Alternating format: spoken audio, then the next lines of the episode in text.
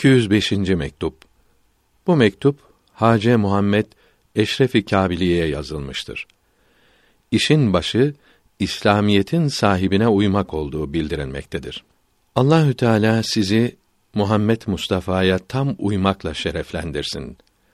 Ala sahibi hessalatu ve selamu ve tahiyye. Çünkü bütün işlerin başı ve sıddıkların birinci istekleri budur. Bundan başkası boş vehimler ve bozuk hayallerdir. Allahü Teala bizi ve sizi bunlardan korusun.